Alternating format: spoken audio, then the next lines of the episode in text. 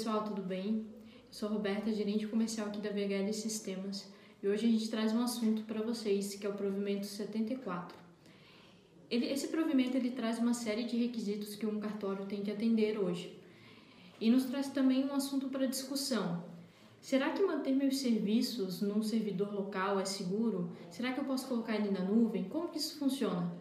Para falar mais um pouco do assunto, eu trouxe aqui o gestor da infraestrutura aqui da VHL Sistemas, o André Guilherme. Oi, André, tudo bem? Tudo bom, Beto? Tudo certinho. Que bom, tudo certo. Aqui eu vou chamar ele de André, de Gui, né? Como for a, a conversa. Mas vamos lá, responder algumas dúvidas aí que eu sei que o pessoal tem, que eu converso com alguns cartorários, o pessoal que trabalha aí nessa área. André, no conceito rápido, né? O que é estar na nuvem hoje para um sistema? Então, é, nuvem é um pouco abstrato, assim, a gente falando nuvem, a gente abstrai uma parte técnica muito grande atrás da infraestrutura, né, de TI.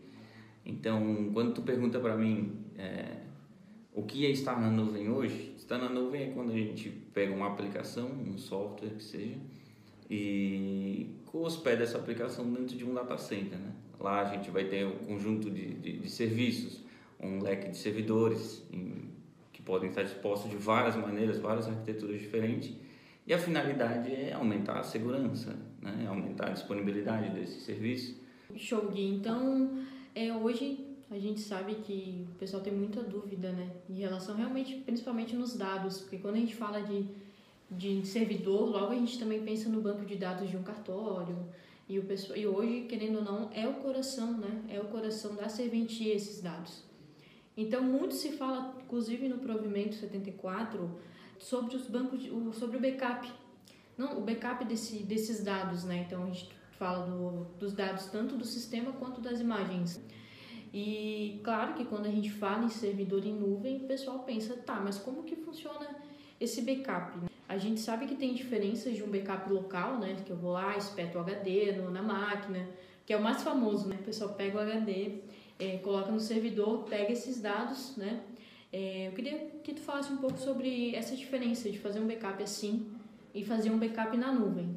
Os dados do, do cartório é nosso core, assim, é o nosso principal objetivo manter eles seguros, né? E quando a gente fala em segurança, a gente não segurança da informação não é só parte técnica, ir lá configurar um firewall, configurar configurar um antivírus, é, manter o sistema atualizado e tal. Segurança ela tem três pilares básicos assim, que é integridade, disponibilidade e confidencialidade, certo? O backup entra no item de segurança. Então, a backup é uma preocupação muito grande nossa aqui, a gente dedica horas de trabalho para manter um backup que atenda esses três, essas três premissas, certo? Quando a gente vai para a nuvem, a gente tem nosso fornecedor de data center, um critério que a gente usou para escolher ele, foi a alta disponibilidade desses caras, né? Então, a gente tem hoje o backup replicado em um data center em São Paulo, onde ele tem três storages, ou seja, cada escrita de arquivo dentro de um, servidor nosso, ele vai replicado para três servidores diferentes, né? Então, fisicamente, ele está disponível em três é, hardwares diferentes. Ainda assim, a gente tem uma replicação em tempo real desses dados para um outro data center em Fortaleza. Esses data center em Fortaleza, tá atendendo também vários quesitos de segurança, é, certificações ISO, inclusive esse atende até a certificação 27 mil, que eu não me recordo agora lá. Que é de Uma, riscos, né? É, a ISO 27 mil tem vários, né? Uhum. E esse data center, ele, ele acabou de pegar um certificado lá que é referente à LGPD, que está dentro de uma desses. É. Ah, a gente tem um material lá, né? E podemos disponibilizar? Claro. Uhum. É, e além desses, ainda a gente tem uma réplica desses backups, desses dados que estão em Fortaleza para um outro data center que está em um outro país que também obedece todas essas leis. Gui, eu sei que tu já me explicou, mas para o pessoal aí que vai assistir um pouco, é, quando a gente fala em data center, assim, o que, que o pessoal pode visualizar? O data center é a nuvem, né? é um componente da nuvem propriamente dito. Um data center, então, é uma, é uma empresa ela é responsável por esses servidores, ela pega um prédio numa região no, é, geograficamente é, bem localizado, uhum. onde tem vários pontos de, de rede com a intenção de diminuir a latência de todos os pontos de acesso, né? Então a gente tem uns, um prédio com vários servidores, é, pessoal técnico especializado, 24 horas por dia, né, 7 dias por semana, e eles vão ficar focados em manter o ambiente no ar. Né? Então, o provimento 74 lá pede para a gente ter no cartório é, replicação física, energia estável, internet estável, refrigeração. Isso tudo a gente tem dentro do data center. Entendi. Entendeu? Então a gente vai ter lá geradores, vai ter no breaks, vai ter, enfim, dependendo do data center, a certificação que ele tem, que ele possui, a gente vai ter esses dados, esses servidores up, com uptime maior do que dentro da serventia. Né? Esse é o objetivo, na verdade. Sim, por isso que até mais de um local?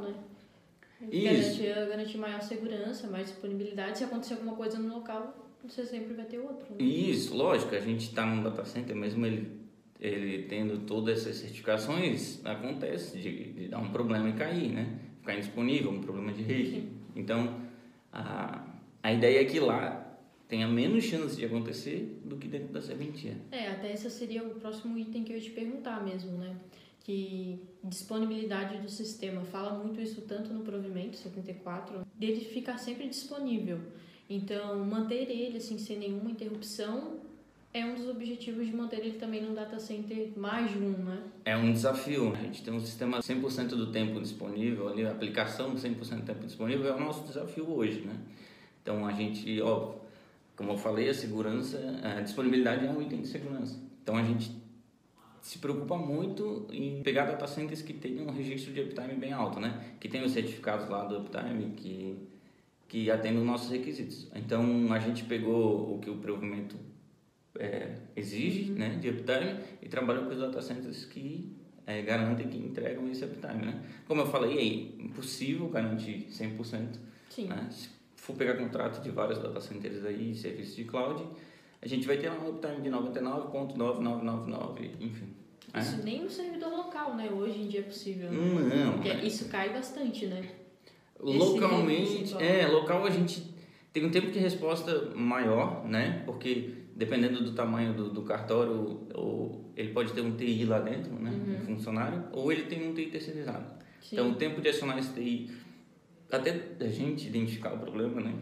Sim. E ser avisado pelo TI, a gente acaba é, Tendo esse, toda essa logística, Esse- né? A ser feita, né? Esse tempo de resposta vai depender dos- do, do, do usuário avisar o nosso suporte, né? Para o nosso suporte atuar. Quando a gente está em nuvem, a gente está monitorando essa aplicação. Então, a ideia é que a gente veja que o incidente aconteceu e a gente já eh, atue proativamente, né? O usuário nem perceba.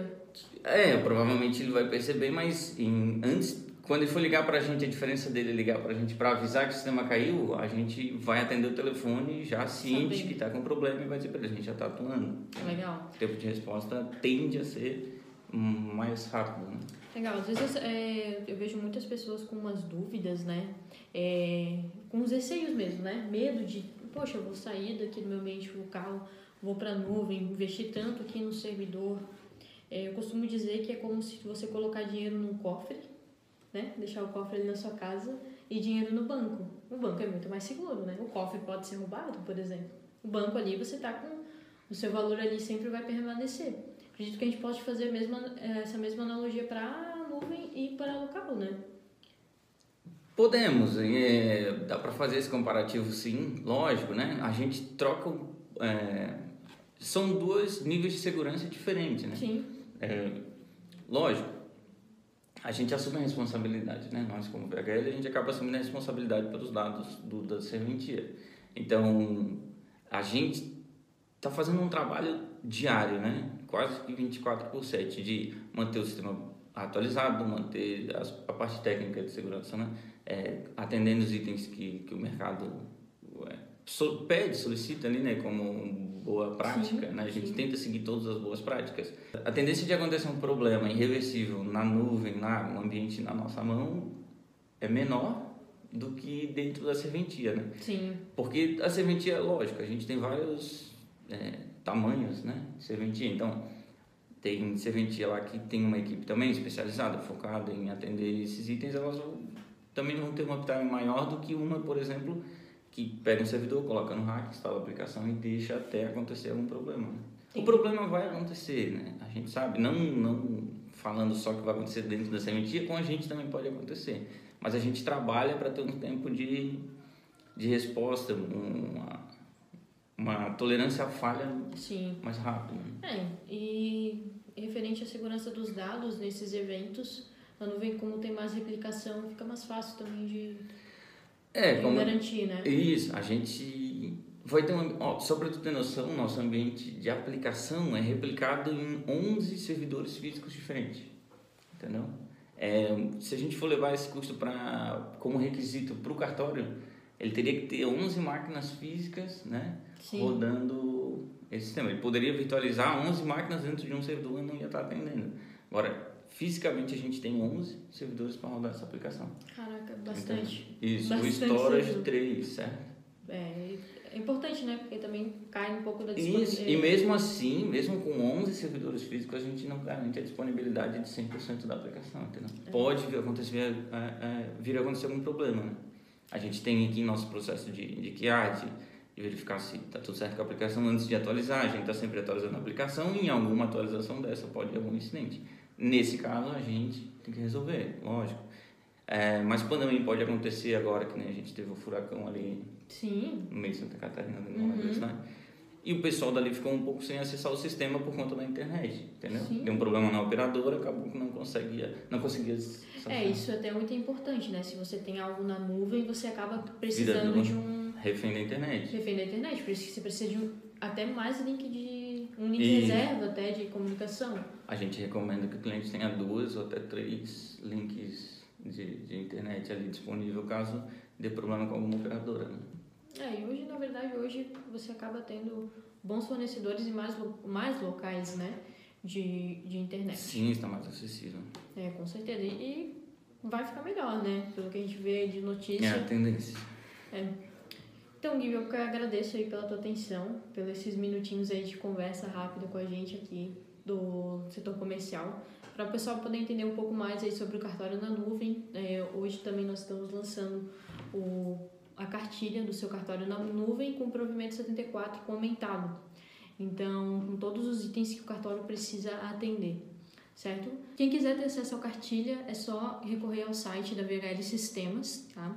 E nós estamos aqui sempre à disposição para tirar todas as dúvidas e o pessoal que quiser conversar com a gente e com o André, a gente está aqui sempre à disposição. Obrigada, viu? É, obrigado e a gente está à disposição ali, conforme a, Roberta falou, só entrar em contato aqui com a empresa que a gente pode marcar uma call, conferência.